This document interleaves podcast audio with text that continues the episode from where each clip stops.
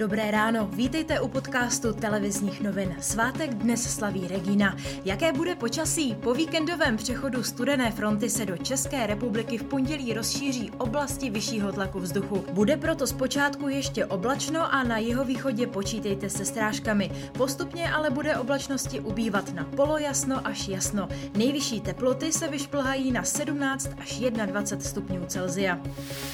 Český film zasáhla smutná zpráva. Ve věku 82 let zemřel herec a filmový režisér Jiří Mencel. Zprávu o jeho úmrtí zveřejnila v neděli večer na svém facebookovém profilu jeho žena Olga.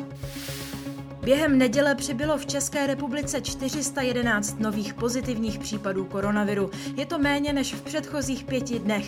S ohledem na počet testujících je ale číslo stále vysoké. Británie v neděli ohlásila téměř 3000 nových případů koronaviru za posledních 24 hodin. Je to nejvyšší denní údaj od 22. května.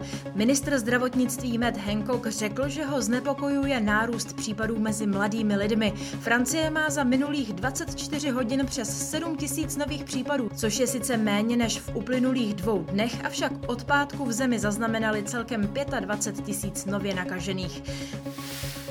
Bělorusku se už téměř měsíc demonstruje proti údajnému zmanipulování výsledků prezidentských voleb. I o tomto víkendu vyšli do ulic davy lidí, kteří požadovali rezignaci prezidenta Lukašenka. Mizerné vzpomínky bude mít na své osmifinálové vystoupení i Petra Kvitová. V souboji s američankou Rogersovou měla hned čtyři matchbally, ani jeden ale nevyužila a souboj nakonec prohrála 1-2 na sety.